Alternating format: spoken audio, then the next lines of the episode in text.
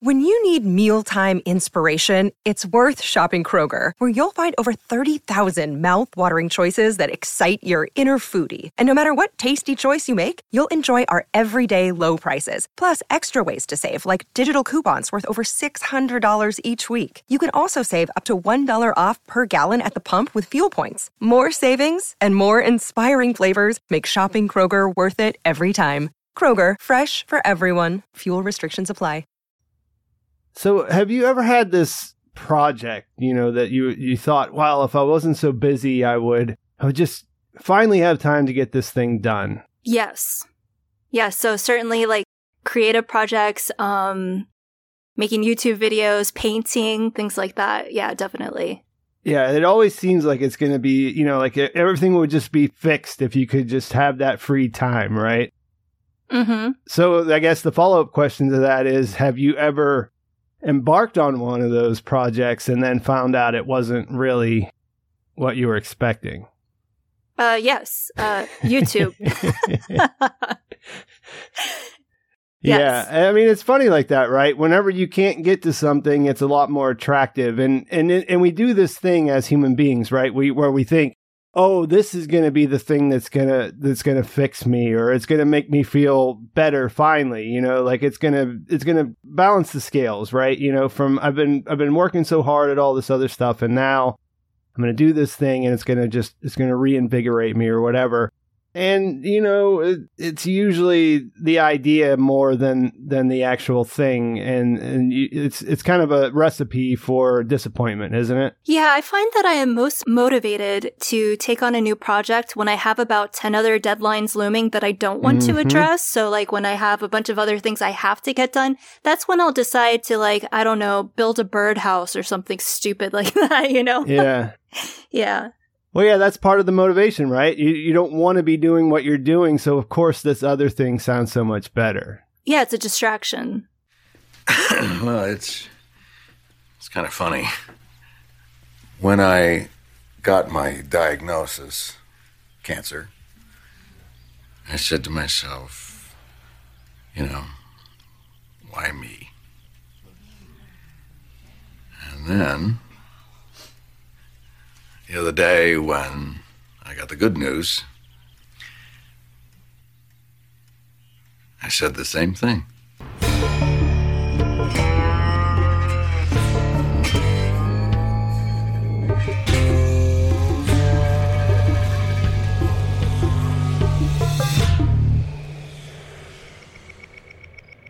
Welcome to Growth Decay Transformation, a Breaking Bad rewatch podcast. I'm Pete, And I'm Courtney. and today we'll be talking about Over, the television episode Over, not the word. Um, do you think you could give us a nice synopsis of that, Courtney? Yeah, sure. So this one continues with the black and white teddy bear flash forward, and we get a little bit more story um, than we have in the previous one. So in this one, uh, one of the men in the hazmat suits uh, puts all the evidence bags that we saw in the last one that we we got this as a cold open, um, puts all the evidence bags into a plastic uh, tote and carries that to the front of the house and we get to see uh, Walt's Aztec in the driveway. We see that the windshield has been shattered and that there are two body bags in the driveway. I'm sure we'll get to this a little bit later. I didn't me- really mean to, to derail you so early in your synopsis, but um, this one, I kind of see where people who were were disappointed with the end got that way, and the you know waiting week to week to find out what this what the payoff to this was. This is pretty seriously like okay, something life changing, you know, life altering is going to happen here at the White residence. I mean, that's the story it's telling, right? Yeah, absolutely. I mean, you see two corpses in the driveway, Yeah, right? the body bags. the, yeah, the possibilities are Walt and Jesse, Skyler and Junior, Hank. I mean, there's a lot of different players. Uh, so of course that that really um, ups the ante, right, in terms of our expectations. Definitely. Yeah, a teddy bear, that's one thing. Body bags, a whole different situation. hmm Yeah, we also get a we get to see those broken glasses again as well, which I I think I I commented on uh, before. Kind of look like Walt's glasses, so Yeah. they're definitely you know trying to to mislead us a little bit. So, following the title sequence, we see uh, we pick up uh, at the end of the last episode. So, following Walt's good news at the end of 209, the White family are having breakfast, and Skyler convinces Walt to stay home and rest. She has plans to throw a party to celebrate that coming Sunday. After she and Junior leave for the day, Walt uh, meets with Jesse to collect his cut, and he shares the good news with Jesse that he's gone into remission. So Jesse is really psyched. You know, he's he's excited and happy, and uh, it's very very clear that Walt is less than enthusiastic. And uh, he tells Jesse that they'll sell the rest, but you know that's it. He's out. He's done. So at the party that they have to celebrate, you know, Walt's remission, Walt is uh, sitting outside at a table with uh, Junior and with Hank and a bottle of tequila. So when Walt goes to pour Junior a third shot, Hank interferes and tries to walk away with the bottle, which really enrages Walt. The two men come to blows, they come to face to face, and the tension is finally broken when Junior gets uh, sick into the pool. At work, Skyler shares with Ted that Walt has been battling cancer. Later, she notices some discrepancies in the books and she asks him about it. He downplays it and he notices mm. that she is quite tearful and, you know, starts asking what's wrong, what's wrong. And she shares that things don't feel any different at home. Ted commiserates with her. He talks about what it was like with his own father at the end. And, uh, in, uh, he puts his hand on top of hers. At first she pulls away, but then she leaves her hand, right? So they're actually touching. Mm-hmm. Meanwhile, mm-hmm. Walt decides to replace the hot water heater. And after installing it, he notices that there is rot in the floorboards and he begins this project of fixing it, making frequent trips to the hardware store. On the Jesse front, uh, they're hanging out in his, uh, in his townhouse, his apartment, whatever. And, uh, Jane's dad, Donald, stops by unexpectedly and uh, Jane runs next door and you know greets him and then when Jesse comes out you know uh, obviously he expects to be introduced to her her father Jane pretends like she doesn't know him when Jesse later asks her about it she says she was protecting him and insinuates that their relationship is really nothing more than just sex right so of course this really upsets Jesse who starts smoking meth again and Jane does eventually apologize in the form of a drawing. Apology girl. At Beneke, uh, Skyler intentionally knocks over a cup of pens at work to try to lure Ted into her office as he's on his way out. And uh, Walt at the hardware store again notices a cart full of meth making supplies. When he tries to offer the tweaker advice, he alarms the guy who abandons his cart and runs outside of the store. Walt laughs to himself and he makes the line to buy his primer, but then he abandons it and confronts two men in the parking lot telling them to stay out of his territory. So, uh, what did you think about this one? Well, I want to say, uh, well, let's see. I, can I risk saying that this is not my favorite episode of Breaking Bad? You know, it's still a very good episode. You know, it's a good installment and um, all of that. But objectively speaking, it's a little behind some of the other episodes we've talked about recently.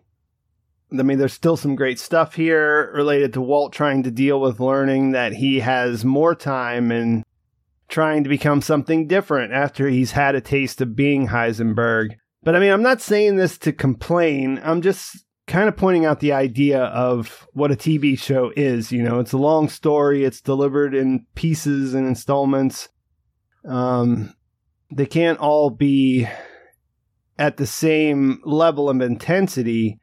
But I mean, this is sort of what makes Breaking Bad Breaking Bad, right? These kinds of episodes. And I think a big part of the rewatch for me has been realizing how, you know, how all the pieces fit together and you know, I've always I've always appreciated character development, you know, and ca- character based episodes. Um, but looking at them as a part of a whole, like a whole where I know what's going to happen at the end, that's been a really that's been a really fun experience. So on that end, you know, if you have to rank and you have to think about things in relation to other, you know, you you would have to say that this is one of the less eventful um episodes maybe of season two. But um, you know, as a as a as a big complete work, as a you know a, a body of work that's broken up the way that TV is, um, you know, I think that it it does a great job to put us where these characters are at this moment, and then get us ready for what happens next. What about you? Yeah, I this is a very transitional episode. So in our last uh, podcast episode, um, we talked about how that one ended kind of leaving the series hanging in the balance, right? Like what is going mm-hmm. to happen now that he's made his money and he's now gone into remission. So there's really no need for him to keep doing this kind of work. And if he has uh, been saying that he was just doing this for his family and that was like the the only real motivation to do this line of work, then where does that leave Walt right now? And I think this episode is really answering that question for us. Like there were, as you say, Pete, like there I think a lot of the other episodes already kind of showed us this. And in uh, the previous episode, Four Days Out, when we talked about that one, we talked about how Walt was a man ready to lay down and die. And we spent a lot of time talking about where his head was at the end of that episode where he, you know, pummels that paper towel dispenser. And I think this is really just a continuation of like what is going on in his head, where he's at. And he clearly has some processing to do. And I think this episode really drives home the point that he is a chan- changed man, right? So this is a transitional episode, and dare I say it's a transformational episode, right? So yeah. the transformation has already happened, but I think this is where he doesn't Walt know really, it yet, though. But this is where he learns it, right? Like this yeah, is where this he is really where he figures it out. Yeah, this is where he really comes to terms with the fact that you know what he is Heisenberg, and this is what he wants. So I think this was uh this episode really I think for for viewers puts that like punctuation mark at the end, right? Like we know, okay, he has changed, he has transformed. So with this sentence of more time, more life, or as Skyler puts it in this episode, more tunnel, I think he's now confronted with the fact that he has done horrible things. And in the last episode, I mentioned the multiple meanings of remission that, you know, his cancer may have gone into remission, but he cannot remit himself of his sins, right? And it seems that at the beginning of this episode, he really thinks he can just slide back into his own, his old life, but there really is no going back. We have reached peak decay. Moira Walley-Beckett said, um, in the insider podcast of this one, she said, out damned rot, because they were talking about how they borrowed a little bit from Shakespeare for this. And, um, out damned rot could be the alternate title, and I couldn't agree more. So I had made the Macbeth connections and Better Call Saul to like what Kim and Jimmy end up doing, but I had never thought about it in terms of, of Breaking Bad. So that was, uh, I thought the Insider podcast was, was really good for this one. They do talk a little bit more about like where they think the characters' heads are. So it's a little bit more insightful. Yeah, I didn't get regard. to listen to it this oh, week. Oh, it's a good one. It's a good one. Should definitely check it out. So um, the rot really is bone deep here. And they also kept referring to him as Jekyll and Heisenberg. So I thought that was pretty like clever that. too. yeah, I love that. So maybe Walt thought that dying of cancer would be punishment enough for what he had done. And that's kind of where I was getting yeah. at when I was talking about the remission of sin. And the yeah, last we were, episode, we, we we almost got there in the conversation last week. I think we were we were right on the edge of that. Yeah, well, I was trying to make that point. I don't know if I actually got that across, but you know, he was thinking like that would be it, right? So like he's this is the punishment he deserves. I think that's why he says I deserve this when he's laying, yeah, you know, in the in the RV on the cot. So, but um he doesn't die, right? So like what does this mean to him? Is it like an absence of God? Does it mean that there is no moral justice? Does it mean that nothing really matters? I think that's something we could talk about, we could debate or it's something for for the viewers to maybe decide for for themselves. But what does happen is that he's left in purgatory. So it's kind of like a stay of, ex- of execution. So we talked a little bit about like the idea of people on death row and what that's like knowing you have like an expiration date, knowing the mm-hmm. day you're going to die. But then we talked a little bit about this idea of getting a, granted a stay of execution. So it's just, as Skyler says, prolonged, right? So mm-hmm. it doesn't mm-hmm. really solve anything. It just prolongs it. It's just more tunnel. So some people in Walt's position, right? So like knowing that, you know what, I'm not going to die immediately. Um, he might try to atone for what he's done, make amends, but not him, right? So like he's he's not able to do that. And I think that really shows us how much he has transformed fully into Heisenberg at this point. And by the end of this episode, we see that he's not ready to give up the power that he has discovered through this process. So I think it's a really important episode insofar that it shows us that he really has transformed and his motivations are coming from a darker, more, should I say, territorial place. yeah. Um, yeah, I, I, agree with everything you said there. Um, I guess real quick, let's uh, yeah, I, I was somewhat surprised on this. Like, I, I think with the with the teasers uh, up to this point, uh, this is the third one, right? The third black and white one, or is it the fourth? Well, we can count, right? So it's seven thirty seven down over. So this would be the the third. third. Yeah, and then the, ABQ the first, would be the fourth. The first two kind of just were really uh, you know, just on their own, re- regardless of what happens, they were they were kind of more mysterious, kind of more. Um, they, they just sort of caught my attention a little bit more as far as the way that they were they were put together. This was longer. It was, uh, you know, you could really kind of see where they're at in this process. You know, there what the mystery is kind of is kind of gone. You know what I mean? You just see these guys are cleaning up and carrying off like evidence. You know what I mean? And then, like I said, you see these body bags, and you're just like, oh, okay, um, what happened here? You know, um, I think the you know the Aztec too. It's it's it's right there. You know, um, mm-hmm. something violent has happened in close proximity to this main character. It's and it's probably his fault. I mean, that's the that's the feeling I come away with if I if I just see what's on the screen and don't think about where you know where it's heading, like what what I already know.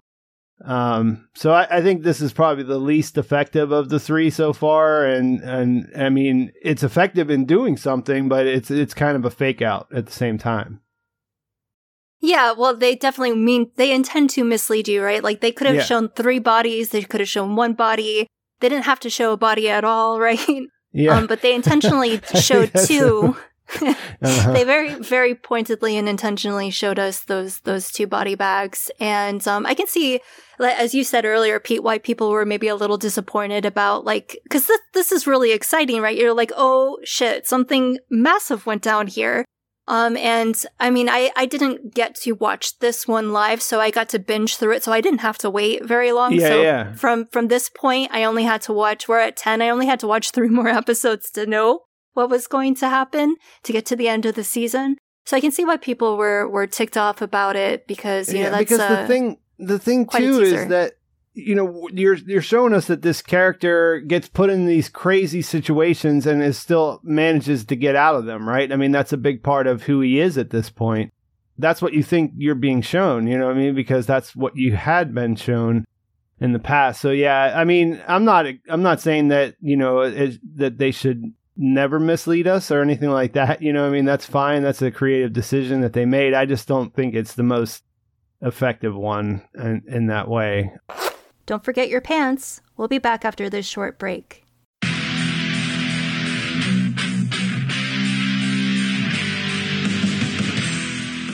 We're getting geared up for the sixth annual Summer Badass Fest. And while we're working on a slate of apex badass films to enjoy, we've got an early action packed announcement to make.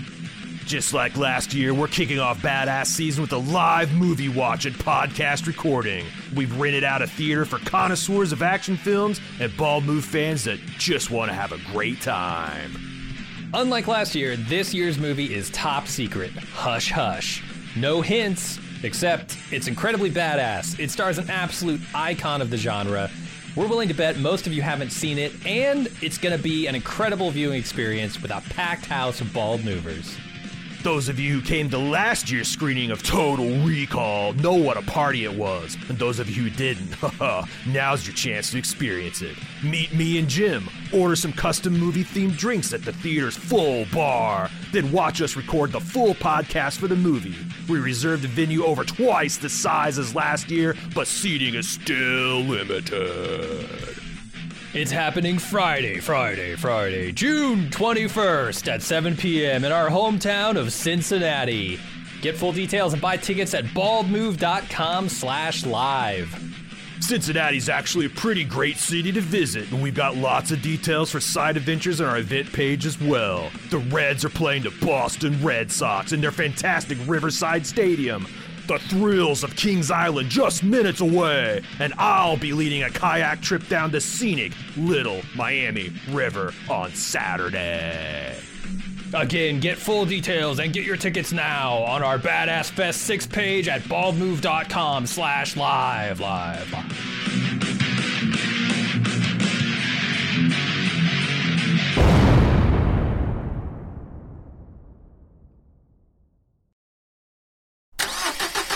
Fire up the RV. We're back with more growth, decay, transformation. Well, but we got I one. Guess... We got one more, and we got we have that actual thing coming. So you know, mm-hmm. I don't know. Do you want? Was there something else you wanted to add about this one now? Well, I was just going to say, and again, I think this is just because of how I first experienced it. I wasn't disappointed with the revelation, but I didn't have a lot of time to think about it. I just sat there binging. You know, I wasn't really yeah. thinking. I was just like, I need to see what happens next, right?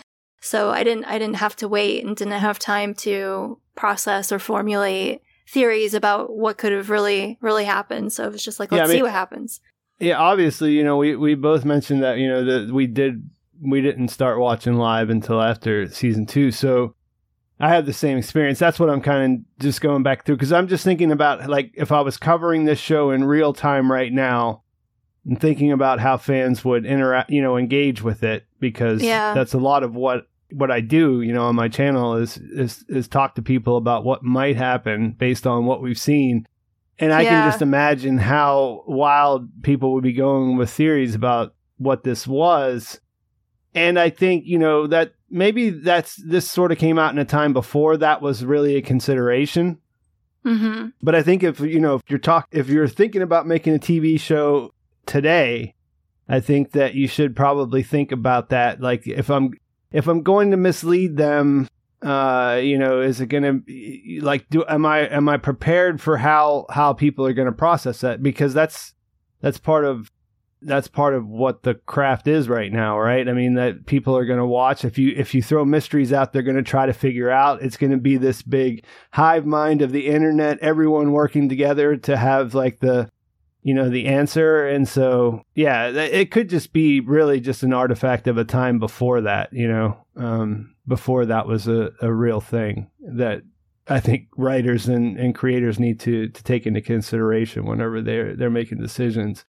Because it is it's very satisfying whenever you feel like you're involved like you know because obviously you want people to engage with the story week to week yeah. in between. I mean that's that's a lot of fun.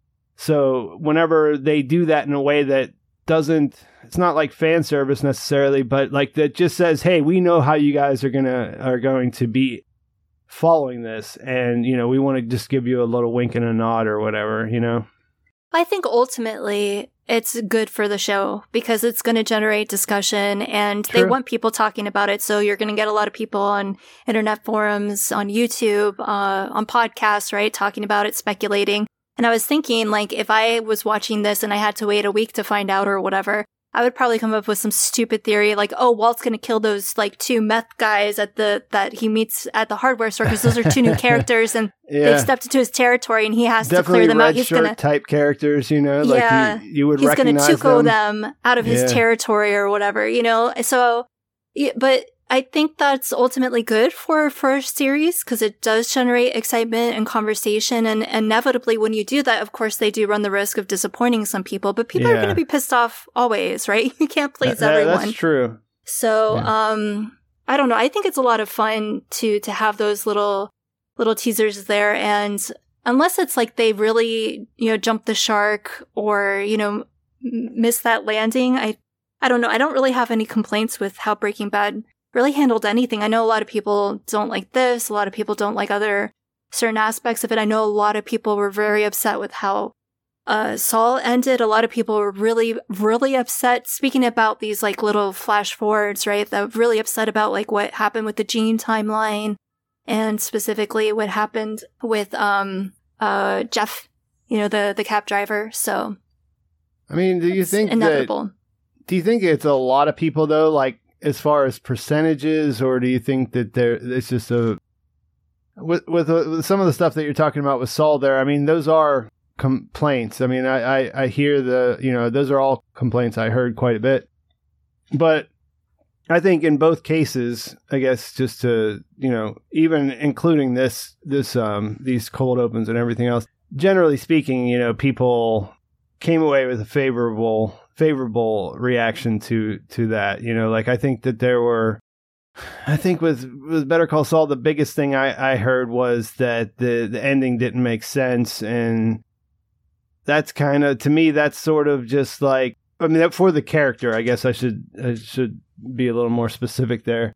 The decisions he made didn't make sense for the characters, but I mean uh, for the character. But I think that that's just like saying, well, watching the whole series of Breaking Bad and saying, well, yeah, but Walt was doing it all for his family the whole time. Mm-hmm. you know? Yeah. Well, like, I, th- I, think some of the criticisms are, are valid, right? Yeah, I know yeah, that's, that's not the conversation we're, yeah. we're having here, but uh, to your your question, is this like the general consensus? I think most people, you're right, did like the way it ended, or just didn't really spend that much time thinking about it. Of course, the people that yeah. we're talking about were the people that were really heavily invested. They were watching us on YouTube. They felt inclined to leave comments, right? So these were people mm that had very strong opinions to begin with, right? Because then they had to log into YouTube and actually watch videos and leave mm-hmm. comments on it. So they're perhaps a little bit more invested than the general audience, maybe. I don't know. So I, I, I think most of the, overall was, was positive, but in the immediate aftermath, like right after the episode ended, I think a lot of people needed time to process it. But I think that's true for any really popular, really well beloved TV show. People need yeah. time to process that it's over, that maybe they didn't get what they wanted, things didn't go the way they wanted it to, whatever, whatever. But, you know, somewhat germane to our conversation here about this idea of like, what do characters deserve in punishment? And, uh, you know, I, I know something that, that they really struggled with in Breaking Bad was like letting Walt off the hook or going too light on him. And I know that was a big topic of conversation follow, like going into Better Call Saul that they wanted to make sure that, you know, I, I guess there was some, some moral outcome, right? And I think like maybe there was, uh, maybe too much emphasis on that as they were coming up with the story and writing, trying to make sure that someone actually, you know, got punished for their crimes in this yeah. universe, in this world. And they were maybe I mean, I don't want to say like that, that distracted them or derailed them or made them not true to the character because I think they handled it really well, that they had this idea that they really wanted him to pay for what he had done. Mm-hmm. But they also were able to, I think, very cleverly also satisfy, um, that we all wanted, to, we wanted Jimmy to win. At least I did, right? Like, mm-hmm. even though he'd done some terrible things, he certainly didn't, you know, he didn't kill Hank or Gomie and Neither did yeah. Wolf for that matter, but you know, that's ultimately what he's being held responsible for. Um, but of course, it's yeah. also his complicity in Walter White's crimes, yada, yada, yada, and all the other things he's, he's done. And it's more for him about, I think, than actually serving time for any one particular, like, legal crime. It's making up for, making amends for all the things that he's done as a human being. And I think that's really the point that they're trying to make. But that he's able to negotiate and get his sentence down to seven and a half years you know, he bests them, he wins, right? So that mm-hmm. I think that mm-hmm. does satisfy, at least it satisfied me. Like Jimmy did win, but then he's the one that makes the decision to 86 himself. So I was happy yeah. with how it ended. I don't know. Yeah, I, I mean it was it was very good, and um, I guess to bring this back, trans- transition yeah. back into this other TV series that we talk about sometimes, Breaking Bad. Um, yeah, so the, I I like the way that this opened here with the uh the bruised knuckles, mm. and it, it's sort of him alone thinking about why he did that. Right, like we that was the question we we had on our minds last week when we were talking about this was why why did he decide to punch that and. I think a little bit this first shot, this opening shot of of him in his bedroom, it shows that he doesn't really understand why he did it either, right? Mm-hmm. Well, it's kind of like Lady Macbeth looking at, you know, the blood on her hands, out damn spot, right? And then of course that focus shifts to the the rot, right? So like he's trying to cut out the the cancer, the uh-huh. the the guilt, the whatever, you know, all the the sin um that that he has. So I but going back to the to the knuckles, it, I think it is you know, he's looking at his hand. And as I said in my impressions, like, I, I think he, obviously he still has some processing to do. And, and I don't think he really does know who he is or, or where he's at at this point. And, um, you know, there's some, some really interesting things that happen in, uh, this episode. So what does he say? at some point. So, oh yeah, like after the thing with um with Hank happens and he calls uh he calls uh, Skyler and he leaves this message on her on her phone. He says, "I'm not exactly sure who that was yesterday, but it wasn't me." Mm-hmm. And um, I thought that was a really poignant line for you know pretty obvious reasons. But um, it is him, and he hasn't really at this point in the episode recognized that. He does, I think, come to that realization at the very end of the episode. Yeah. Um, but this is that those growing pains of really coming to terms with the fact that you know what this is this is really who he is.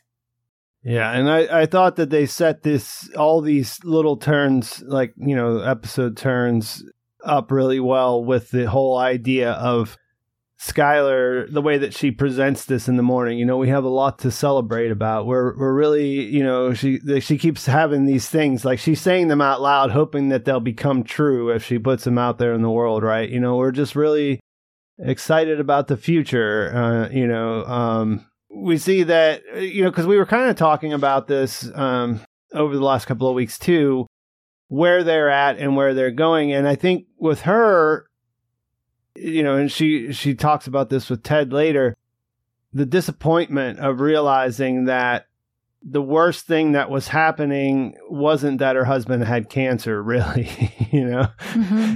Um, that that if you solved that problem, that everything else wouldn't just wouldn't, wouldn't just get better as a result. And I mean that's that's relatable, but and it's also it's difficult, you know. I mean it's a it's a thing that is um, you know whenever they have this whenever they have this thing that's in front of them that they're they're working towards solving they can keep going forward. But whenever that's gone then they really have to look around and say like what what is happening here? You know it's this it's very her it's you know her her moment to punch the the paper towel dispenser is mm-hmm.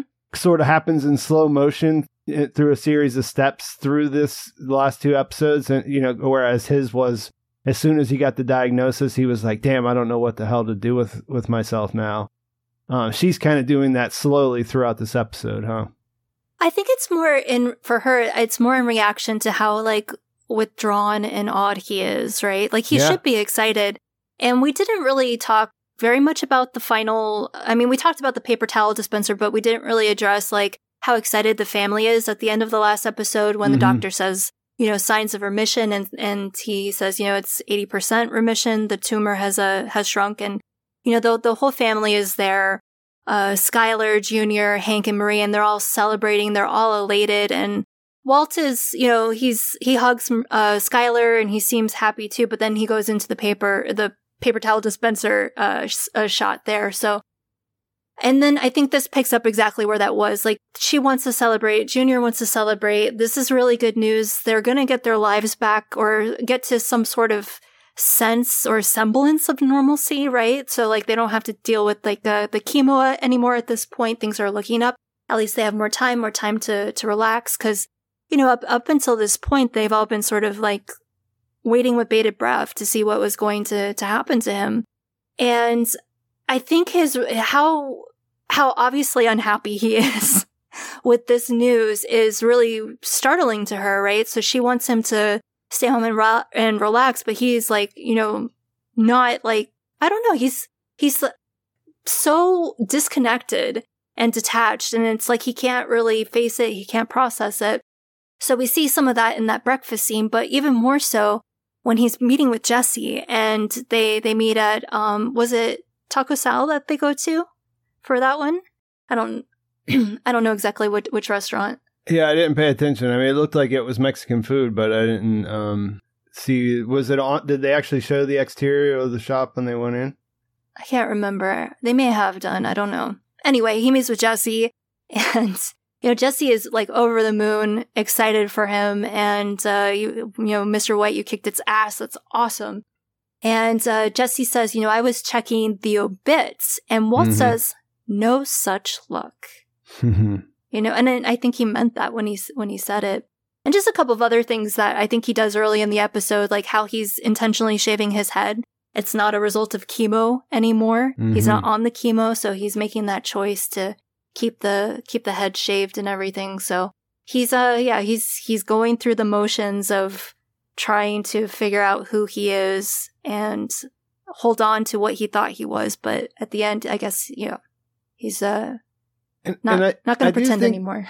Yeah, and I do think there are genuine emotions that they're having here. I mean, I think she does does feel excited and does want to celebrate. Um, I think you see on his face at, at one point in the breakfast scene that he that he smiles and it looks it looks like a real genuine like yeah you know the family we're we made it through we're here together here and yeah of course we can do that like he it's he's in a different place when they actually have the party but like beforehand you know you could see that they are there's a you know there there's a normal reaction there it just things get mixed up as as as the episode goes on i guess you know yeah, it does. and you and you brought up Jesse. You know, Jesse just responds like a normal human being here, right? I mean, there's nothing out of the ordinary with it. It's like when you hear that someone's dying and then they find out they're not dying, that's what you do, right? You get excited. And I thought, you know, whenever he- it's a big moment when he says I'm out, you know, when Walt says I'm out. And I think it's interesting that that there's no part of Jesse that tries to talk him into continuing. Like, you know, J- Jesse's just sort of like yeah, that's the thing we did. You know, we made a bunch of money. Um, it's there's no. I'm not saying that this is like proof that Jesse would be able to walk away clean either. I don't think he would be. But just the way that he thinks, hmm you know, he's thinking, all right, yeah, you know, you got the money that you, you did the thing you said you were going to do. It, it was some people died along the way and all that. It wasn't exactly clean and clear, but hey, you did it. So I totally respect your uh, your decision to just go and um, live your life out with your family. I don't know. Maybe this is just how I read it, but I thought Jesse seemed a little bit disappointed. Right? I mean, he doesn't protest or, or try to sway him one way or another, but he's like, okay, you know, all right. Yeah, I do you think. know but it seemed to me like a little bit a little bit of disappointment like that they weren't going to keep doing No, I would agree. they were doing. I would agree. That's yeah, in the I performance, you can see that that he is a little bit let down because, as we've established, and all you know, all these other things, like he does really feel like he's a part of something with Walt, right? And he does feel like he's he's a contributing member, and and he gets he gets something from from that whole thing. Um, but um, Mhm. but I think it's I just think it's interesting that he does say, "Hey, you know what? Like he he would be I I do think he would be okay with him leaving the business and he wouldn't necessarily try to pressure him to come back into it." maybe i think what happened maybe we should just go ahead and talk about like Yeah. jesse's story arc in, in this particular episode because i think what happens with with walt somewhat informs us of how he's feeling when he feels uh, rejected by jane right? So when donald comes over and she pretends like she doesn't know him and then later in the day when she's like who is us? Who is Yeah. you and me? You know? And and how much that that hurts him and that that that i think jesse carries a, around a lot of grief over the sense of abandonment and rejection probably rooted in his childhood and his feelings about his own family and stuff like that and we've talked about how walt is like a father figure to him he even though it's a very toxic weird relationship walt is someone that he looks up to walt is this parental type figure he wants Walt's approval. He's he yearns for Walt's Mhm. approval. Um, so that Walt is like, you know, basically cutting him off as much as he might understand it. I think that's that hurts Jesse a little bit. And I think that whatever sting he feels by this idea that he's losing this this relationship, whatever it means to him, uh, further compounds how he feels about what happens with him and Jane. He's feeling rejected on multiple fronts, right? So if that if maybe if things had gone a little differently with Walt, like yeah, we'll we'll keep doing or like you know what, let's uh let's just like keep it cool for now and we'll we'll talk later sort of thing. Um but um I think he was already feeling a certain way when what goes down with with Jane might add No, to his that- feelings. I don't know. That's just yeah, the way I mean I, that I definitely makes it. sense. Um, I I didn't mean to I didn't mean to say that he wouldn't be that he wouldn't feel bad about it if Walt walked away. I guess I was just trying to emphasize the fact that he wouldn't try to force him into it in the way that Walt will repeatedly force Yeah. Jesse to come back into it throughout the rest of the series. You know, that was just the, I guess that's more the comparison I was trying to make. Of course, Jesse, you know, he shows us in, this is actually a pretty good way to show that about him. He's making the breakfast and he's trying to be a good boyfriend and, um, you know, she she you can see that she's a little bit weirded, like not just by the fact that there are eggshells in the egg or whatever, but like what's going on here? Like where you know we're just kind of hanging out, and um, then you realize as the episode goes on that this is really more about her and like where she's at. Yes. And and he's not mm-hmm. really in a position to understand that though, is he? Because he's just looking at her and this relationship as the thing that is going to make his give his life some meaning or whatever, right? He doesn't really know her that well, and so all of that stuff is is pretty harsh the way that it comes out. Like I guess none of what she's really saying is wrong. I mean, it's kind of like it's it's cold, you know what I mean? It's definitely cold the way that she she reacts, especially after the fact after you know she can see that he's he's really been um, kind of wounded from from being slighted in front of her dad or whatever. I think a normal person, like in Jesse's position, realizes that yeah, okay, that's actually a big step. Whenever you meet the the family and all that, and then, and maybe we're not there yet, you know. So like you can probably get around it. But but the fact that she says, you know, who's you and me or whatever, right? Isn't that the this line? I think yeah that's sort of like turning the knife for him. And we know as viewers that that's probably going to send him somewhere to where he's going to be smoking meth, right? I mean, that's the way we've seen this character react in situations like that in the past. Well, Jane is, is, Jane is kind of Walt like in some ways, right? Like she, and I think you made this point in the last episode or the one before, Pete. You said that, uh, when she grabs his hand, right, she takes the initiative, she makes the first move. That really sets the tone for the rest mm-hmm. of the relationship. She calls the shot. She's the one with the power. And I think that's, uh, somewhat comparable to Walt and Jesse's relationship, right? And something that is similar between Walt and Jane in, is how they view view Jesse and how they view themselves in relation to Jesse. They both look down on him. They both think that they're superior mm-hmm. to Jesse and neither of them really are, right? Like they're, but, and Jesse, I think, and I think this is maybe the point you were trying to make, talking about that restaurant scene with Walt, is that Jesse's like yeah. a normal person though. Like he, he respects boundaries. He doesn't try to like really overstep, you know, like as, whatever his own feelings are, he puts those aside. He's actually an empathetic yeah. person, you know? And he's like, okay, I can see this is good for my partner. This is good for Walt. Um, you know, and he's not going to necessarily speak up about like what he wants or he needs or throw a, temper tantrum the way other characters might.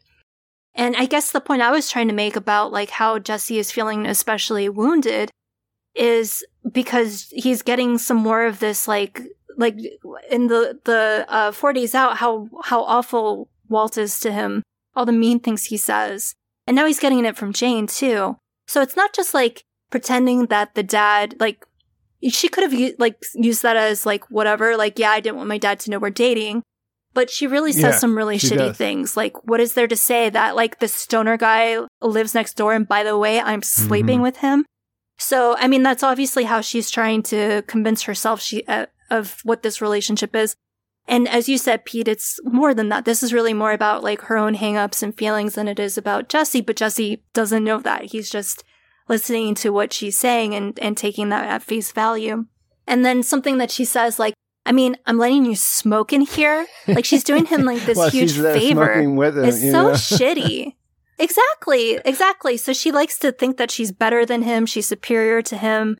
Um, but she's she's really not, right? Like she's in there, as you say, smoking with him and obviously has feelings yeah. for the kid. She does care about him and enjoys being with him.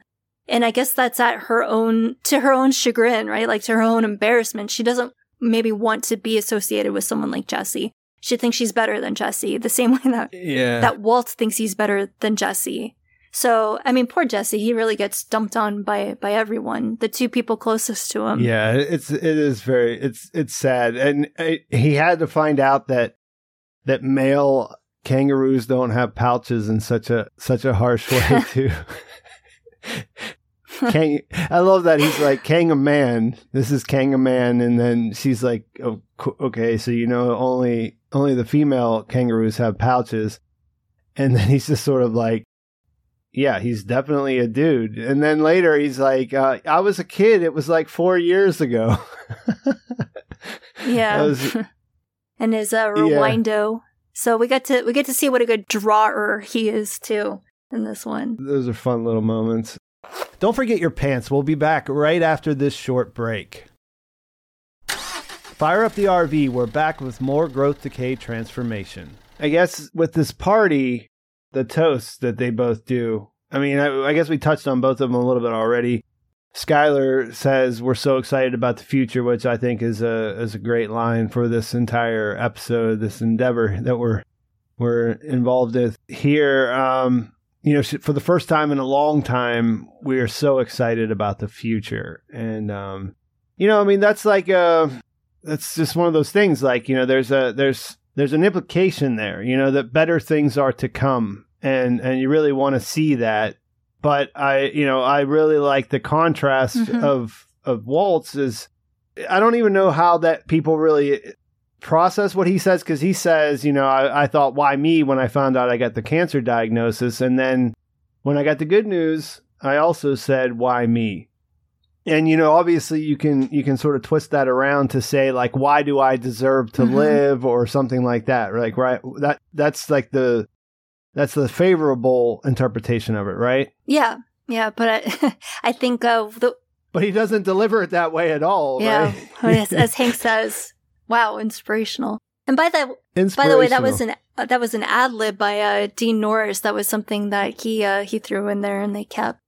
I thought that was pretty great. Uh, but yeah, so like the why me? Why why do I get doomed with cancer? Why me? Why am I spared? Why am I saved? yeah, the way he delivers it, I think you can really read his disappointment, right? Like, shit. So that that is the answer to the the paper towel dispenser question, isn't it?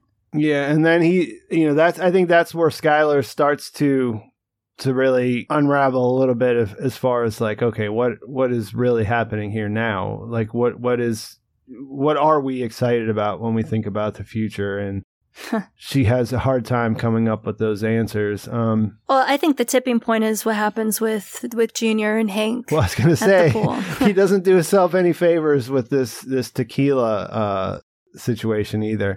And it's one of those things, right? Because this is something that's been boiling up for a long time. Mm-hmm.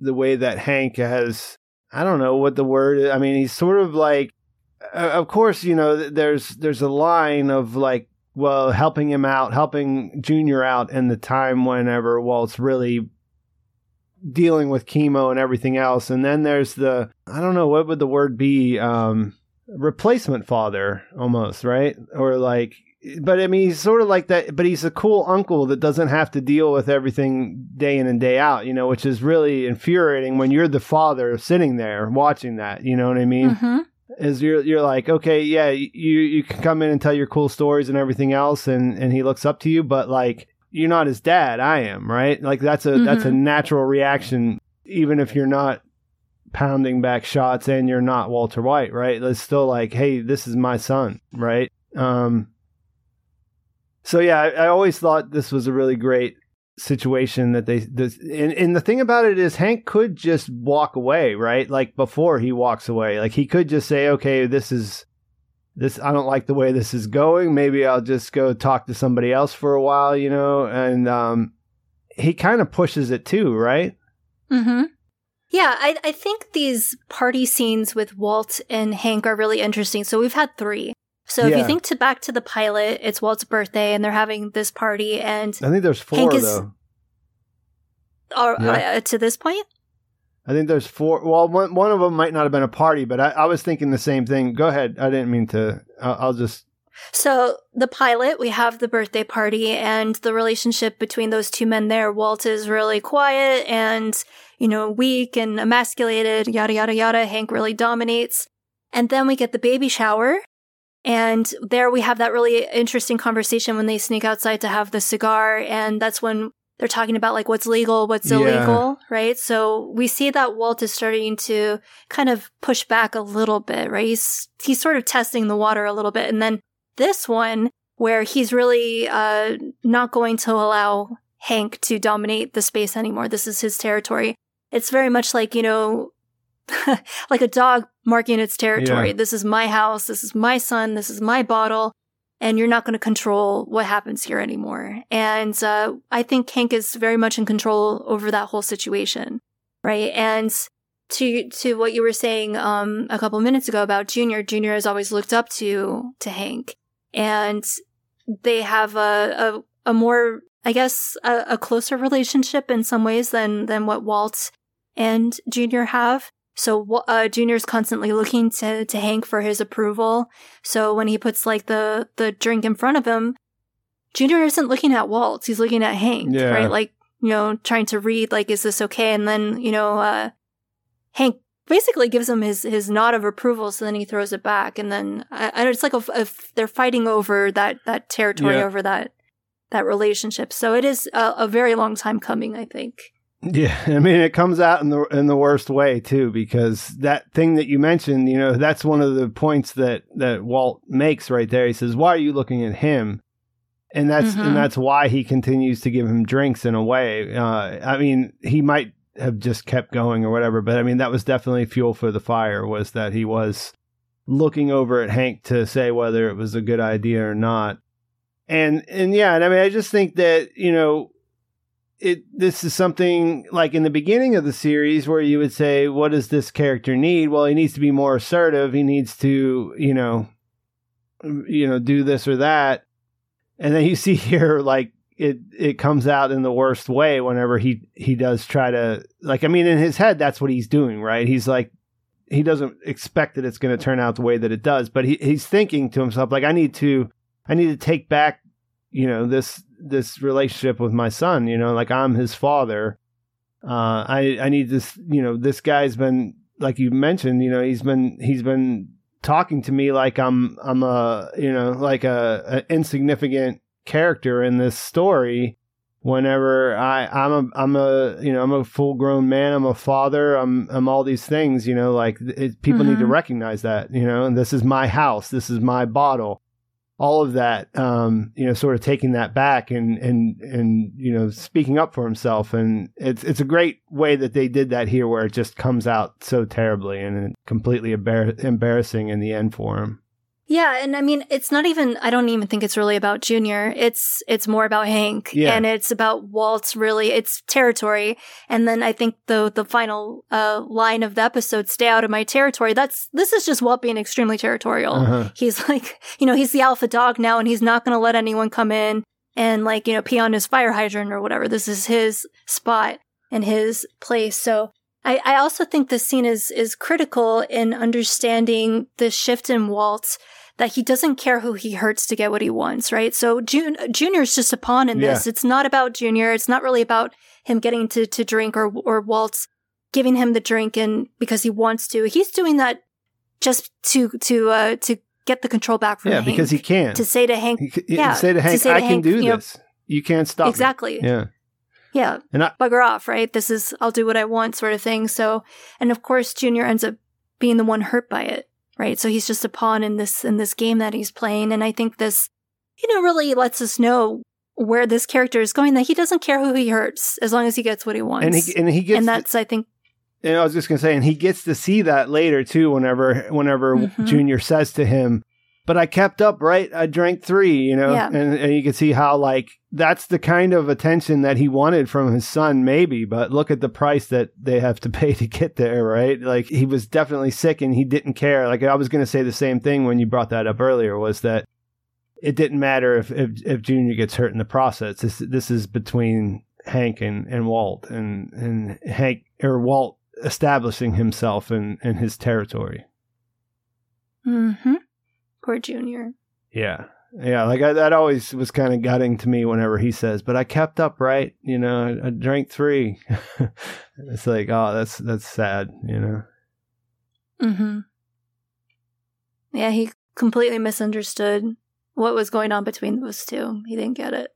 I thought that another one that I didn't really ever something that jumped out to me this time watching that it was really effective was whenever there whenever Skyler's doing her toast and she brings up Gretchen and Elliot and you see Walt he got, he's got a beer in his hand and and he sort of starts taking long pulls of it right then whenever she's saying you know oh they were they were lifesavers and everything else.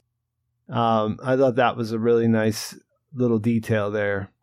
Yeah it is. And it also gives us I think a, a also it lets us know what his his mindset is as he's going into what happens with with Hank. So we know how he already feels about Gretchen and Elliot and how like he's tired of not getting credit for like what he thinks are, you know, his uh you know what what he's entitled to, what his genius is, what his contributions have been sort of thing. So this is really where the ego I think starts to really become super inflated and out of out of control. He's not able to check it anymore. So he he wants recognition, he wants credit, he wants to be admired and respected by his son, mm-hmm. by the world.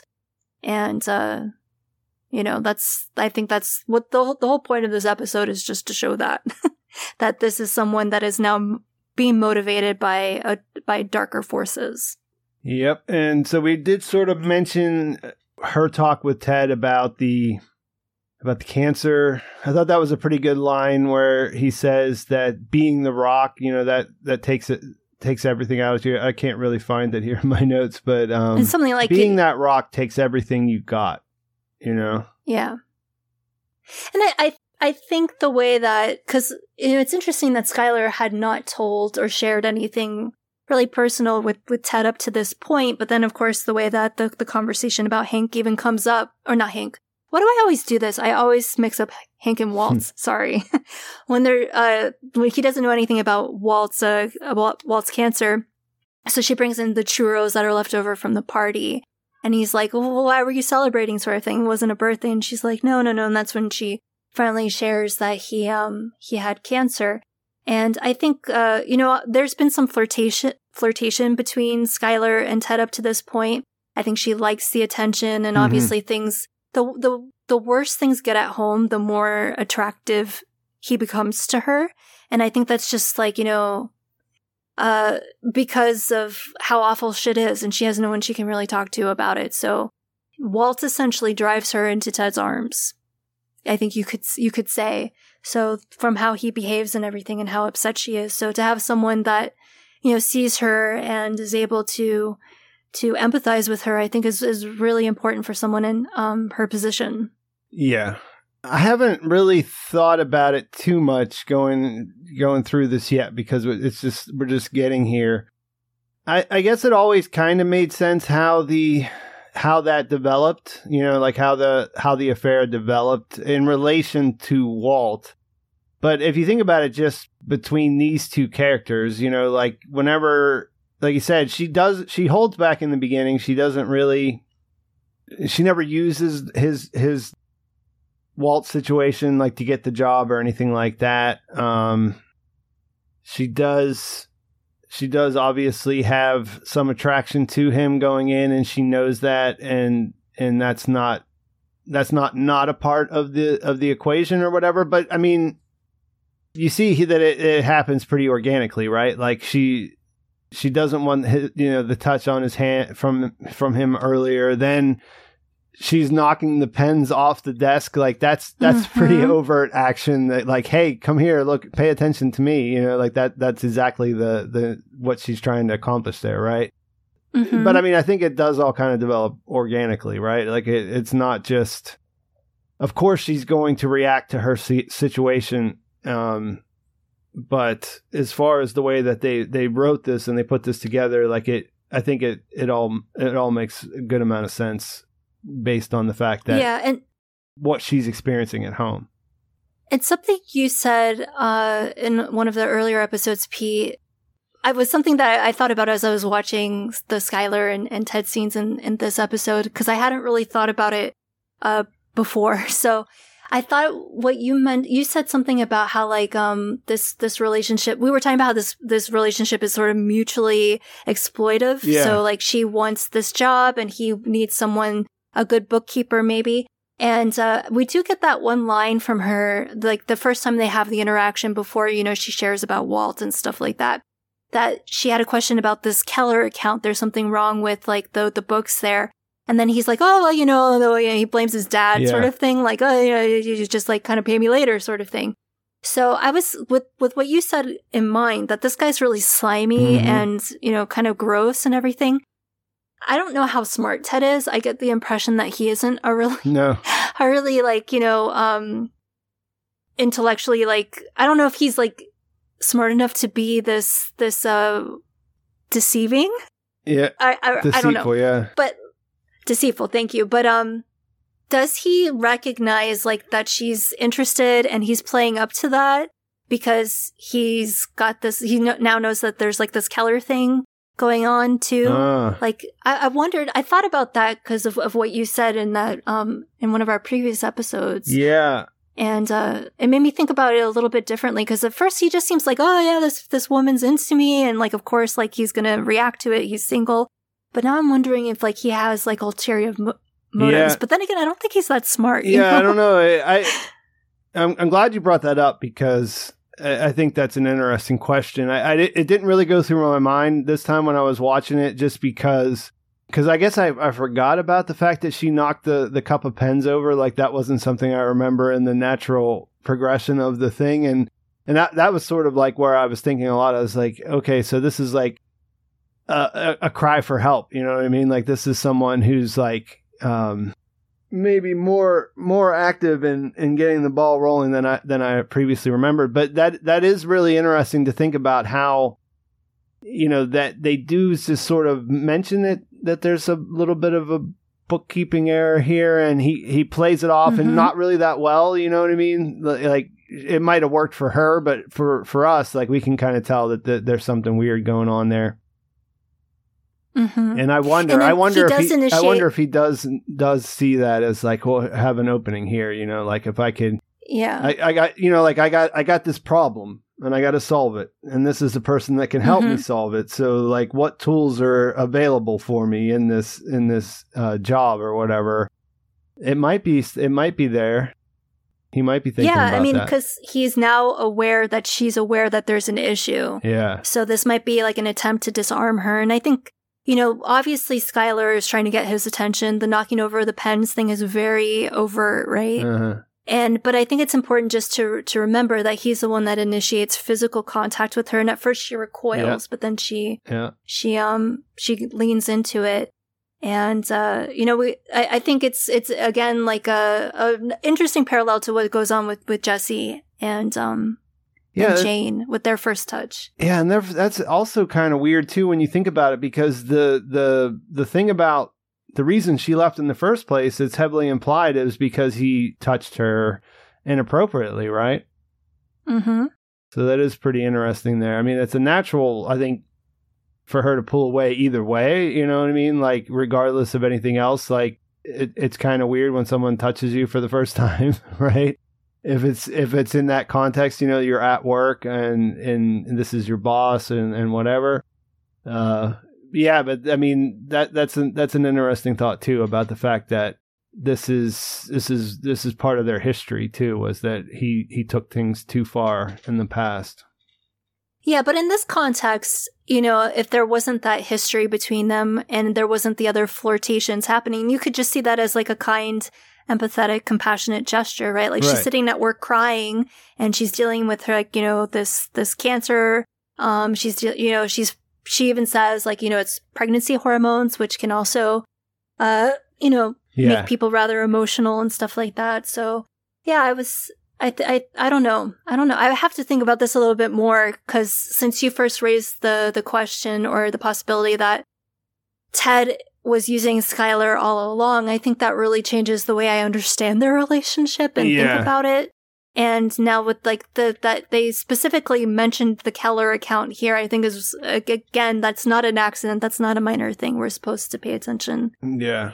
to that point. I think we can move on. I mean, I think because it, it's it's a developing situation, but Mm-hmm. one thing that I will say before we move on is Ted is very good. I mean, I think you're right that he's not that smart and and all that, but he is very good at playing that. Aw shucks, I'm just a am Mhm. just a, a nice guy that that's really concerned and want want want everything good to happen to you. You know what I mean? Like, so yeah, like even though he has a history, like his the idea of the simple act of comfort that you're talking about of, of just being like uh you know that that doesn't come out of nowhere i mean that's not out of the ordinary for a person like him to do you know it's not forward at all in that context so uh yeah so there's i don't know if you heard or not but they they have a problem with rot over at the um the white residence. Yeah. We talked a little bit in the beginning about this. I, I love the the way that he just sort of dives headfirst into this, and and the the best part of it is when he he passes that piece of that plank up to to Junior through the through the floor. Have you ever seen anything like it? and Junior's fruiting like, bodies. Yeah, fruity what? yeah, Junior's just like it's wood. yeah. Well, I think this this idea that that there's this this rot, right? Obviously, this is a metaphor mm. for cancer. It's a metaphor for what Walt has done, his own sins. Yeah, a little um, bit of a meth business that he started on the side. Exactly, and I think it's really interesting that his family doesn't see it. They can't see the stain, and and uh, this is I, I already mentioned this, but in the Insider podcast, that's uh, Vince Gilligan mentioned that they were inspired a little bit by by uh, Shakespeare here for Macbeth and like this idea of how like they're haunted by like uh the stain of their sins and they can't really wash their hands uh, clean of it. But you know, to everyone else, they're not able to. It's not something you can see visibly. It's just something that you, the the guilty party, wrestles with. So that he becomes obsessed with rooting out this this rot. I think we can read that in a number of of ways, right? So he's trying to distract himself first and foremost. Like as you said, this is a project that he can dive into that's going to distract him. And it's, it's a way of focusing his energy so he doesn't have to think about the other things that he doesn't want to think about. Mm-hmm. But, you know, it's also, I think, uh, he can't repress all those, those feelings forever. And his obsession with trying to get this, this contamination is something I think that they also explore in the episode The Fly and what the fly itself represents is this contamination that he can't seem to get away from. Yep. But um, it's also, I think, in a way like foreshadows the surgery, right? So like he knows that his cancer has shrunk by 80%. He's showing signs of remission, but it's still there and it's just laying kind of dormant at mm-hmm. the moment. So the desire, the need to cut out all the fruiting bodies could be, you know, where he, where he's starting to maybe perhaps develop some hope that he actually wants to live. Like maybe he hasn't really processed it intellectually, cerebrally at this point. Like I yeah. want to live, but like he's so instead of like addressing that, like what can I do to to get rid of this cancer, to cure myself, he becomes obsessed with instead of getting this rot out of his house. Yeah, and I mean this is something that was hinted at in the very very pilot, right? Where he says the the hot water heater, you know, get a mm-hmm. new hot water heater. I, I mean, this is a skyler's a little distracted right now, but this is a purchase that might set off some warning bells, right? Like he just went and bought the most expensive one. He kind of made a point of like money is no object when he's talking to the guy and you have that shot of the laying the money on the, the bloody, counter with yeah. the blood on it. That was uh that's a great that's a classic uh, one there. But yeah, I mean it's you know, this is a problem, he's solving it. It's a thing that's been going on. You kind of see the brown water when he's shaving his head earlier and then again in the in the kitchen all of that makes sense for him to do that. But like I said, this is it's really about something else, and he's he's not going to work. Like before, he he wanted to go to work. Now he doesn't want to go to work. Um, there's and she wants him to. yeah, there's a lot of inconsistencies going on there that don't that won't add up for his family. But he's he's he's not realizing that at all. He's just sort of all in on getting down inside the crawl space and um, getting that stuff out of there, getting rid of that rot. Yeah, I mean, and this is something that she's been begging him to take care of mm-hmm. for who knows how long, right? Like we, she really wanted this hot water heater problem to be fixed, and then he fixed that, and then he becomes, as you said, kind of obsessed with this project of dealing with the with rot. And on the surface, there's nothing wrong with that, right? Like if you have rot in your house, you should take care of it. And yeah. Walt is very much a, you know, a, a doer and he's going to fix this himself and solve this problem sort of thing. And, uh, you know, I think looking at this through Skyler and Junior's eyes is really interesting, right? Cause like it seems so abnormal to them. They're mm-hmm. like, who is this person sort of thing? And I mean, Walt, I think, has always been sort of, as we've said, sort of passive. I mean, you get the sense that he's very hands on, though. Like, he is someone that would like to do things himself and yeah. fix things himself. He's got the science background and know how and stuff like that. And now he's finally got a little bit of time and yeah, energy it, to do it. He's got but tools, like, you know what I mean? Like he definitely has fixed things before. He, yeah. He's not he's not hands off.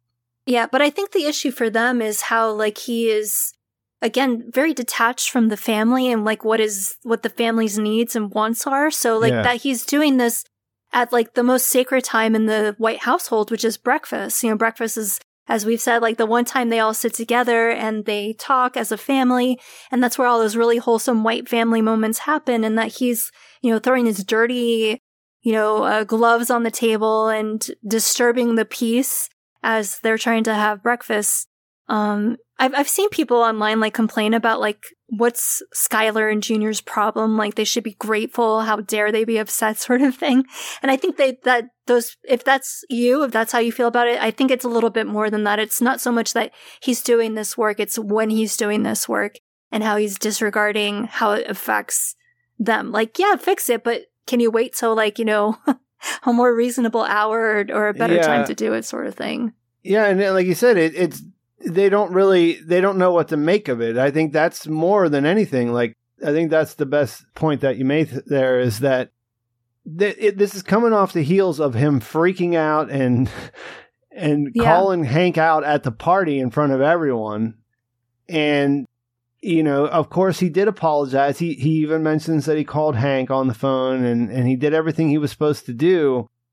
But then you know, he just sort of he sort of goes from one extreme to the other and, and now he's just running around the basement talking about rot. I mean, I, I love the line delivery. I love the, I love the way he's buttering the toast here when he's got the hazmat suit on. And I love the, the line delivery of, are you going to go to work? And he says, Skyler, there's rot, you know, like, yeah. aren't you here? Like, this is the most important thing that's happening. Like, what, you know, get, uh, get with the program. Um, and like they, you know, they're both just sort of looking at him with these empty looks on their face. Like, what are you even talking about? Right. Mm-hmm. Like I said, when, yeah. when he passes the board up to him and he says it's wood, you know, like that's, that's what they see, you know, they don't see these fruiting yeah. bodies, you know? Yeah. And they obviously cannot see or understand what's really, you know, just bubbling just below the surface for him and, and why he's behaving the way he, he does. You're listening to Growth Decay Transformation. We'll be right back. Let's get cooking. We're back with more Growth Decay Transformation. And um, we talked a little bit about the ending of Better Call Saul, but I think like that final scene that we get with with Walton and uh, Jimmy when they're at Ed's under the vacuum store. Mm. I think that that uh, that when he's fixing whatever the leaky pipe is or whatever pilot, I don't even remember what it was, but whatever like was making that clicking sound under uh, Ed's shop mm. that drives him crazy. I, I feel like that moment was a callback specifically to this, right? Yeah. Because Jimmy has a very similar reaction to like, you got to fix this right now, sort of thing. Can't mm-hmm. you just ignore it? Um, to how Skyler and, and uh, Junior react in this scene. If we look at the whole episode as a whole, you know, we have Walton and and Jesse again. You know, we split them up. We look at Jesse getting the realization that he's probably not who he thought he was uh, in this relationship, and and how things are going to go forward for him. He turns to the meth pipe he gets that little drawing there to just to show that Jane is um is willing to apologize and and reconcile. But he's you know he's kind of occupied at the moment that he gets that. I mean there's some relief there but he's also kind of zapped at the same time right? Mm-hmm. and then walt he gets his he gets his moment at the at the Home Depot when he realizes that all this all this running around he's been doing trying to fix his rot um, it's not really as exhilarating as as threatening the random person that you you meet in the uh, store that you realize uh, is a competitor and uh, you know telling them to stay out of your your territory and being able to deliver it too. I mean, I think you know that that's an idea that that's one thing to have this idea you know the way that that he sort of threw that out towards hank and and, and to this person here but it's another to be able to deliver that right i mean they they they they're they're afraid of him in the way that this happens right like he he does he does wield some power there. Um, yeah, he does, and I, I love how he's carrying the two cans of primer. That's called the brand is called Kilz. Yeah, K I L Z, right? And so it's a primer that has like antifungal, uh, whatever chemical in it. And that, um, that's what he's, he's buying when he puts it down. So this idea that he's trying to, to kill this rot, root this rot out. And then he very pointedly puts down the two cans and instead walks out into the parking lot at the end, I think lets, lets us know that he's, he's over it. He's not going to Yeah, try to, that to- project is is Yeah. yesterday. Now on Yeah. to the next one. Yeah, he's not. He doesn't care about his rot anymore, and I I don't mean that literally with the rot in his house. I mean the rot Yeah, in yeah, his soul. Like he's embracing it. He's like, you know what? I am Heisenberg. This is my territory, bitch. Get the fuck out. So, you know, he just it- decides to go with it. Yeah, and the progression of that is so good. I mean, like he, he, first he just says, "Hey, look, these guys are into the same thing I'm into. You know, cool. Uh, Yeah. maybe I can help them out. I'll give them. yeah, he like he like slips into his like teacher mentor role. Like yeah, this just guy sort of is science nerd mode, Yeah. right? Like, This oh, guy is making like- meth is cool. yeah, like this guy's like an older, more skeevy Jesse. You know, they Yeah. kind of even dress similar. So, uh, Uh-huh. you know, he's kind of telling him, you know, schooling him like the way he does Jesse. And I guess that, that makes him feel good for a second. He feels his power again. I mean, and, and if you think about the if you think about the character, the evolution of the character through these last what have we co- talked about seventeen episodes now? Mm-hmm. just the way that that he the, the, just his physical presence in that scene the way that um he's not quite like he still doesn't have the the bottom half of the uh the goatee yet and and eh, you know all of that but like physically he's a different person than he was when he started this um eh, like you know as far as the way that that Bryan Cranston uh plays the role and um, yeah, that's one of the biggest things about the end of this episode. I was just like looking at it now was just like um, yeah, he really is transformed and and he's he's sort of putting it together in real time, but um, you know, through the performance that that Bryan Cranston's delivering, you know, he's he's he's he's showing that to us as viewers. Like we can see that um, even if we haven't put it together yet.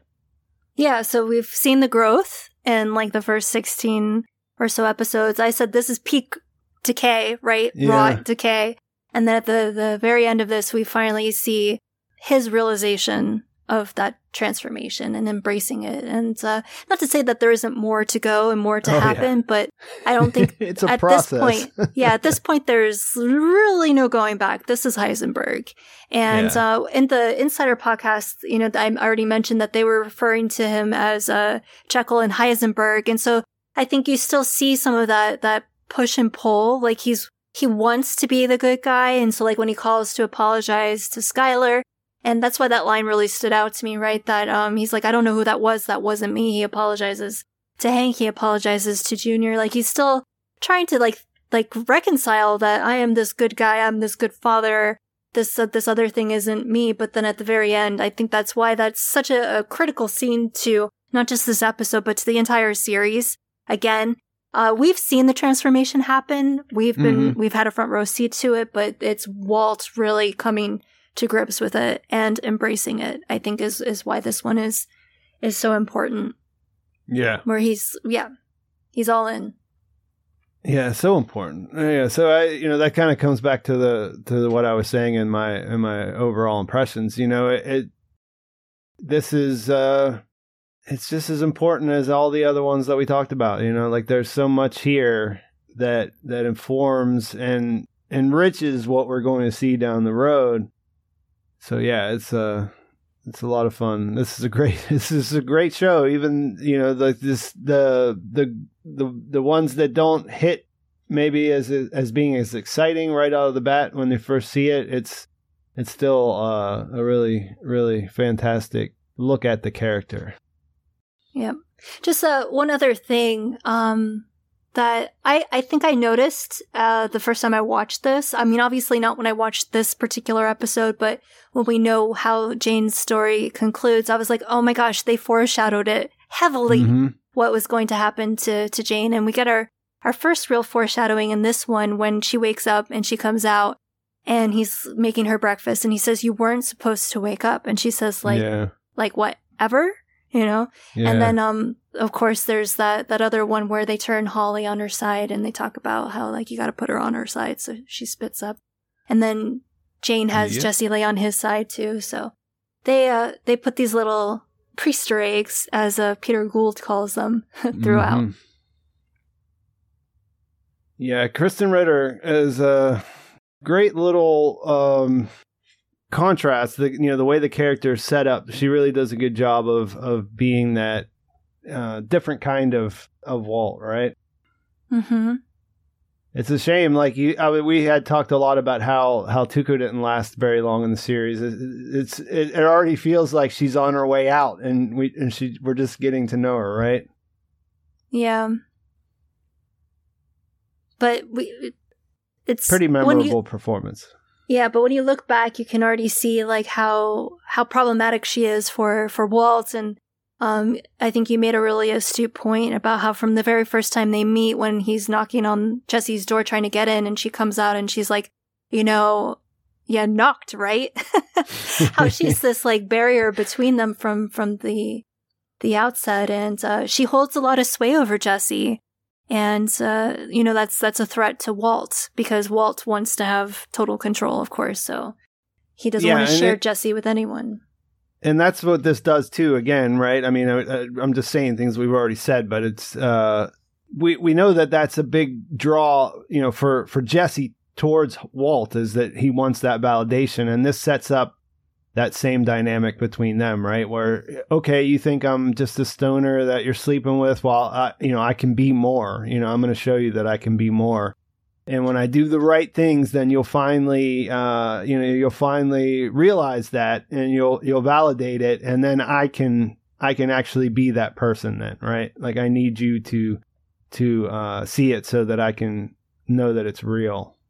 Yeah. When he goes out to the car after they have like their little argument after she comes back from lunch with her dad, and uh, he's sitting in his car, he like leaves the the the house, and um, the way he looks back at the house and he waits a beat to, To see, see if she'll she's- come out Yeah, is so sad. I feel so bad Mhm. for him. Poor Jesse. But yeah, and uh, and like I said, you know, you know when because you know the character, you t- you know that he's going to start smoking. Like that, that, that, that, that's the one thing that he he's given himself that if she comes out here, then we'll talk about this, and then that's it. But if not, then you just know that he's going to to um drown his sorrows or whatever, and that that's going to end really badly because nothing Yeah. good happens. nothing good comes out of him smoking meth, right? Well, yeah, and I mean this this again is uh, letting us know that this is how this character copes with stress because he Mhm. can't cope with his stress. He can't really handle his uh, his emotions, so he escapes into into um into Crystal. And I think it's really important that they showed us this, right? Like he has a fight with his girlfriend. It's a fight that like maybe something not the exact same situation, right? But we've all had like little spats with significant others um, at some Mhm. point in our lives, right? And it feels pretty shitty. But this wasn't that big of a deal, right? Like it, you don't necessarily like you know run immediately to start self destructing because of that. Yeah. And uh, he does. So we're, we're they very intentionally show us that this is someone that really can't handle any sort of stress, um, very very functionally, right? And that's really important for setting up what's going to happen uh, with combo. I yeah, because so. I mean, look, like you know, as much as as we like him, this is his this is his his flaw, right? This is definitely not a good thing that that this this is not a good character trait that that Jesse has, right? I mean, he's he does he turns straight to. You know, when, as soon as he doesn't get that validation that he craves, he he just wants to to you know numb himself out. I mean, it would be Mhm. nice if he would just go to the, the the corner store and get a couple more bags of Funyuns, but we know that it's going to be a little bit more serious than that. So, uh, what was your your favorite line for this one? Well, I think that stay out of my territory would have to be in any conversation you had about lines when it comes to this uh, episode. But uh, I think I'm going to go with "We've got rot." um, when he first when he first says that. Uh, just because it's a, I don't know that you know that this is a, it's a heavy you know it's pretty heavy series and a lot of it like you mentioned earlier is metaphor here. And and so it's it's it, i don't know. I, I enjoy that that little bit of uh like i mean i laughed out loud whenever he said we got rot you know what i mean? Like i didn't even necessarily you know understand what he meant the first time i saw it. And it's still it's just it's just a funny line you know? And and the the way that he plays it is is pretty perfect. What about you I would have gone with that one too. That that probably is my favorite line, though we've got rot, but because I, I know you picked it. I went with when I got my diagnosis cancer, I said to myself, you know, why me? And then the other day when I got the good news, I said the same thing. So yeah. that was that was my pick. I also really like the one I already mentioned about um what he says to Skyler when he calls her, you know, the next morning after the pool thing. Yeah, I mean there are so many in this one um, that uh, nothing's really changed. It's just postponed. Doesn't feel any different. You know, the good news, all that stuff was was really fantastic too, as far as as lines go. Um, only female ca- kangaroos have pouches. Another funny one. Uh, what about shots? I had a little bit more trouble. Like I, I had a lot of lines, but I had a little more trouble with shots, and not necessarily because there aren't a lot of good looking shots here, but because I don't want to just do the exact same. You know, like we're at the point that I, you know, like there's a there's like, like for example, there's a great time lapse where they show the sun mm-hmm. going down and then they show the morning again. Great shot. I really liked it, but I didn't. You know, like I've I've thought about those you know those long shots, those wide shots with time lapse so many times that I, I just don't want to go back the same time. So I, this time I picked the there's a there's a quick shot uh, in the it's a sort of like the the first one you see when he goes back to the um the Home Depot or the the hardware store or whatever, and it's from underneath the cart where you see the wheel kind of shaking yeah, the wonky like wheel. how yeah. Yeah, like how they how they do whenever you go to those places. All inevitably, you know, the cart's got some weird wheel or something like that, and it's like from that point of view, it it, it you know, it just sort of really you like you, then you, it, it really establishes the intensity at which he's he's jumped into this project, right? And um and how like that's just a weird place for him to be altogether you know like his he's out shopping for lumber and and things like that. So i thought that was a that was a pretty good one. I mean it's about you know like him getting out there to get these supplies so he can tackle the rot. Uh, what about you? What were you thinking about shot wise well, that's that's. I just want to say that's a great shot too. That I like your pick. That was something that also uh, stood out to me. That one wonky wheel at the front, and that's something yeah. we've all experienced. You go to the supermarket or anywhere else where you have a shopping cart, you might get one of those. But the fact that they showed a little bit, a little bit wonky, I think again is maybe letting us know that he's a little bit off kilter. He's a yeah, little bit like a directionalist. Sure. Yeah, yeah, yeah. So they're they're showing us that there's he's he's doesn't really have a straight path, but he finds it right. Um, for I also had the same issue as you. I didn't. There was nothing that really stood out to me as like a really spectacular shot or interesting shot or important shot in this one because uh, again, this was so character focused. But there were a couple of things. So there was I I mentioned in the last episode that we like the object point of view. So we kind of mm-hmm. get the the cart point of view, and then there's one quick shot of Jesse through the bottom of his glass uh, skillet, his pan when he's cracking the egg, and that's when he says the great line, um, this is your brain. This is your yeah. brain on drugs. yeah, I wanted to ask you about this because is that, I mean, is that a, a thing people do? Is they have glass frying pans? Is it popular? Uh, or is that just something that exists and it also works really well for an object point of view for I've seen them before. I actually have one, but I don't really really use it. I mean, I have like Pyrex like baking dishes and stuff like yeah, that. Yeah. So I guess I guess some people use use glass or well, because I mean, one of the things that you see with Jesse and his, this little apartment that, that he he is starting to fill it out with stuff, right? And he always buys really. Exp- I mean, he's a drug dealer, you know, like he has cash sitting around, so he he buys the the the most expensive thing whenever he's going to buy a thing, right? So yeah, I, that's what I was wondering. I guess if like there's really nice glass frying pans out there because I just never knew anyone that that used one regularly.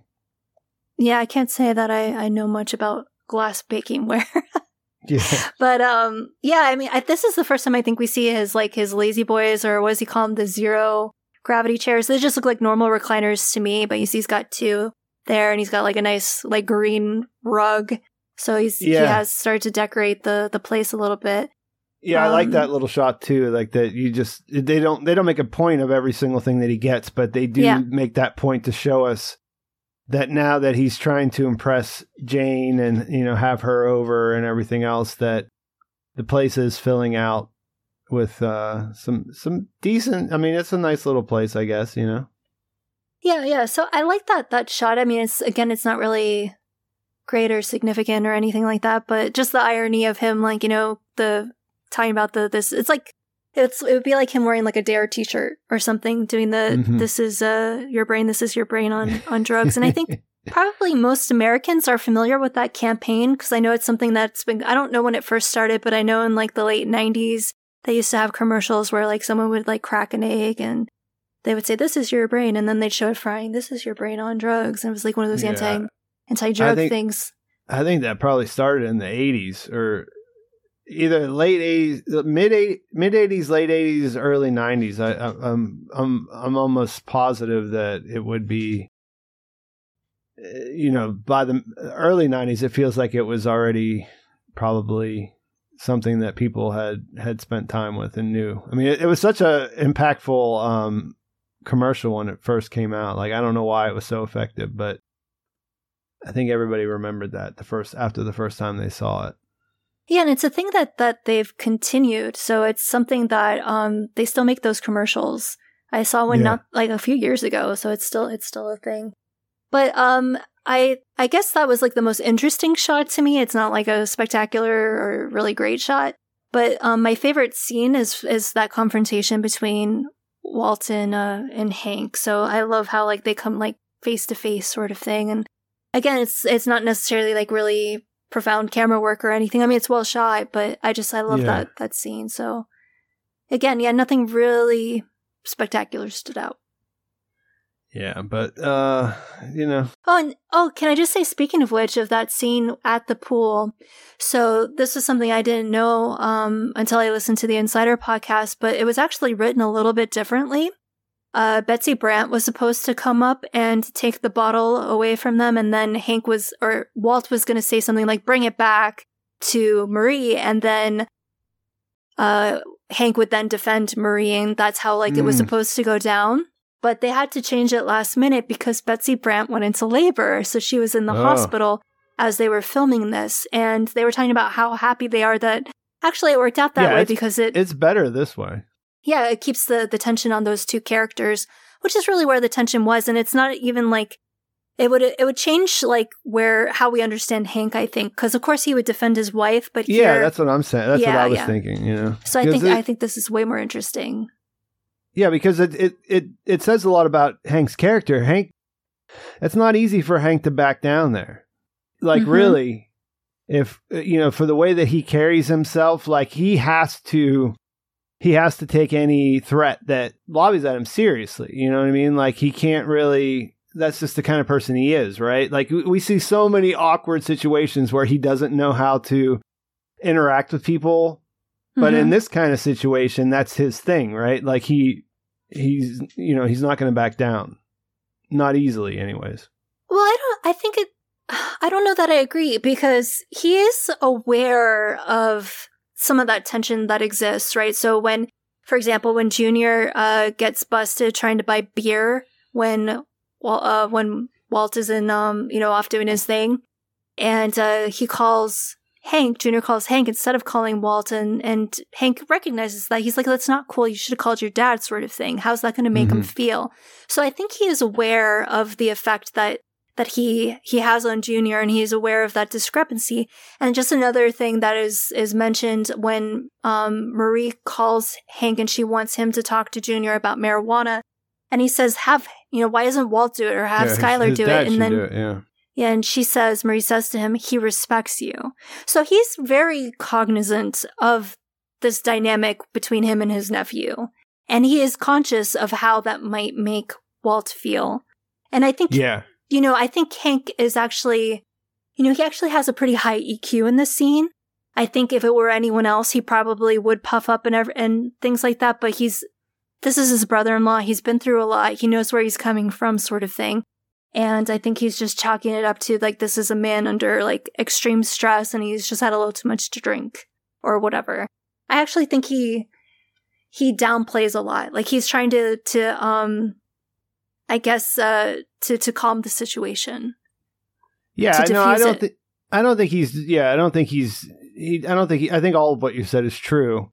I just think that it's you know as far as what Walt's doing, he's pushing his buttons in a way that is is is particularly difficult for for Hank to overlook because he does see himself as the top dog. You know what I mean? Like all that other stuff considered, it's sort of like what you were saying about the way that Walt and and and Jane see um, Jesse. You know, they think of that. They think of him as their you know inferior, yeah, as their inferior. And and when it comes to being a man, Hank thinks of of Walt as being his inferior. And so you know, like that's a very strange place for him to be in to be able to like yeah okay i get it all this stuff you know you're drunk you're you, you it all makes sense but like you know it, he's still he's still who he is right yeah he is he is and I, think but really what's motivating hank in this scene is concern for for junior and that's the one thing that yeah. walt really trying lacks to be the father of the year yeah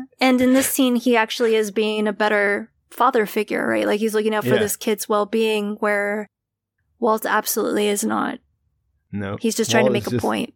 Yeah, Walt yeah. is just trying to make a point, and, and he's fueled by tequila in the process, mm-hmm. which doesn't generally improve your performance, um, even though you might think it does. yeah. All right. So if you enjoyed this episode, be sure to follow our podcast. Uh, you know, sign up. You can do that wherever you listen to podcasts, and you can turn on notifications so you'll know when the next episode comes out. If you got a little bit of extra time, please rate and review us. Leave a little. Tell us what you like about it, why you like it. Um, you know, that way other people find out about it. Hopefully, that's supposed to be how that works. And if you really want to help us out, you can support us you can come to Patreon and become one of our patrons. Um, do that at patreon.com, growth decay transformation. And um, yeah, because you know anything that you can do there will help us out to keep this thing going. Yeah, and if you would like to connect with us on Twitter, you can do so at Breaking Bad GDT. We love to hear from you all, and uh, you know we do our favorite uh, we tell you what our favorite lines and our favorite shots are uh, for every episode. So if you're inclined to, to tell us, uh, we'd love to, to know what your thoughts are. So uh, follow us on Twitter. Or if you would like to write to us, you may do so at breakingbadgdt at gmail.com.